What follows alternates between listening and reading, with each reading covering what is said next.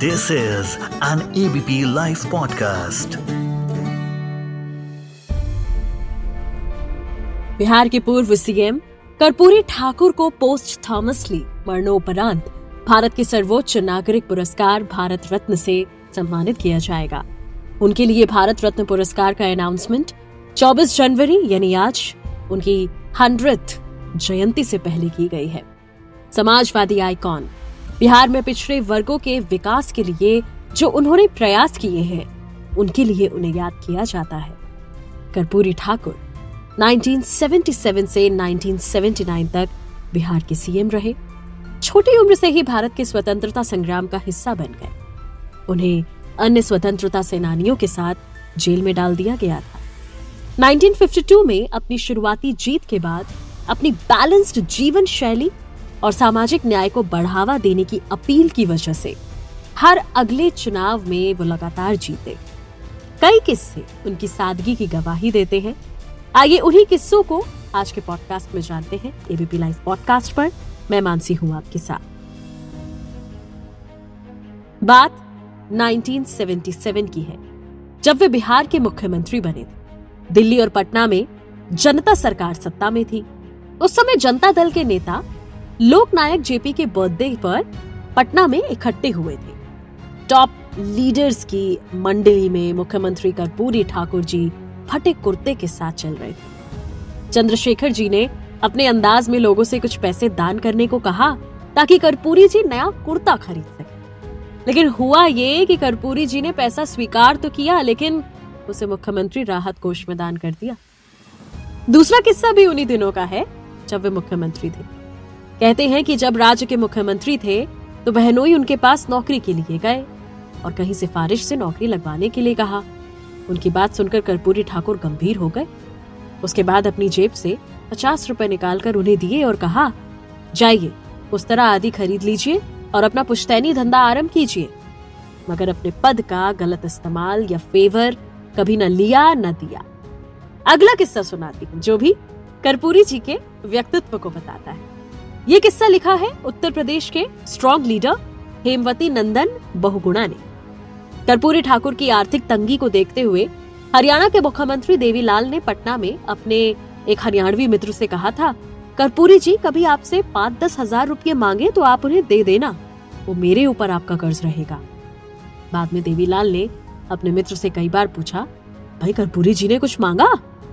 हर बार मित्र का यही जवाब होता, नहीं साहब वो तो कुछ मांगते ही नहीं। सत्तर के दशक में, पटना में विधायकों और पूर्व विधायकों के निजी आवास के लिए सरकार सस्ती दर पर ज़मीन दे रही थी। खुद कारपुरी ठाकुर के दल के कुछ विधायकों ने उनसे कहा कि आप भी अपने आवास के लिए ज़मीन ले लीजिए। उन्होंने साफ़ मना कर दिया। तब के एक विधायक ने उनसे ये भी कहा था कि ज़मीन ले लीजिए, आप नहीं रहिएगा तो आपका बाल बच्चा कहाँ रहेगा? कर्पूरी ठाकुर ने कहा कि अपने गाँव में रहेगा। पता है, कर्पूरी ठाकुर अपने बेटे को पत्र में तीन बातें लिखते थे। पहली बार मुख्यमंत्री बने, तब भी अपने बेटे रामनाथ को पत्र लिखना नहीं भूले कहते हैं कि पत्र में तीन ही बातें लिखी होती थी। पहली, तुम इससे प्रभावित नहीं होना। दूसरी, कोई लोभ लालच देगा तो उस लोभ में मत आना। तीसरी, मेरी बदनामी। ऐसे शख्सियत शायद ही देखने को मिले कि जब मुख्यमंत्री रहते हुए उनके क्षेत्र के कुछ जमींदारों ने उनके पिता को सेवा के लिए बुलाया। जब वे बीमार होने के चलते नहीं पहुँचे तो जमींदार ने अपने लोगों से मारपीट कराने का आदेश दिया। इसकी सूचना जिला प्रशासन को हो गई और तुरंत जिला प्रशासन कर्पूरी के घर पहुँच गया और उधर मारने वाले भी थे। लठैतों को बंदी बना लिया गया। लेकिन कर्पूरी ठाकुर ने सभी लठैतों को जिला प्रशासन से बिना शर्त छोड़ने का आग्रह किया। इस पर अधिकारियों ने कहा कि इन लोगों ने मुख्यमंत्री के पिता को प्रताड़ित करने का कार्य किया। इन्हें हम किसी शर्त पर नहीं छोड़ सकते। कर्पूरी ठाकुर ने कहा, पता नहीं कितने असहाय, लाचार और शोषित लोग प्रतिदिन लाठियाँ खाकर दम तोड़ते हैं, काम करते हैं।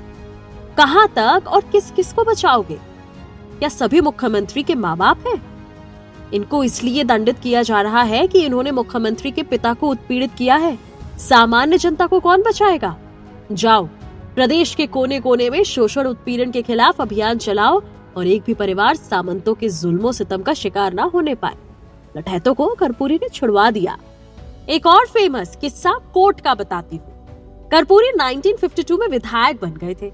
एक मीटिंग के लिए ऑस्ट्रिया जाना था। उनके पास कोट ही नहीं था। एक दोस्त से मांगना पड़ा।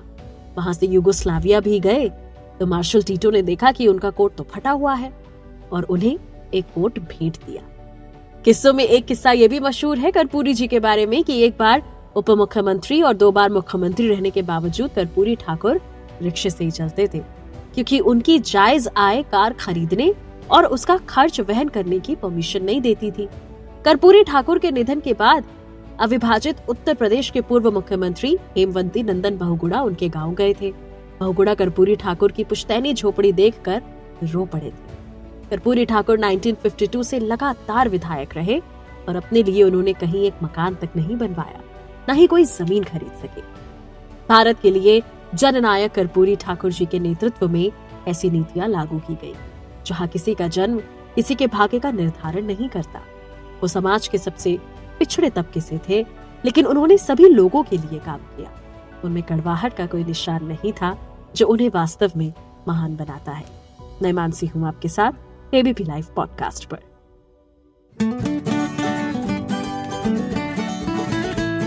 This is an ABP live podcast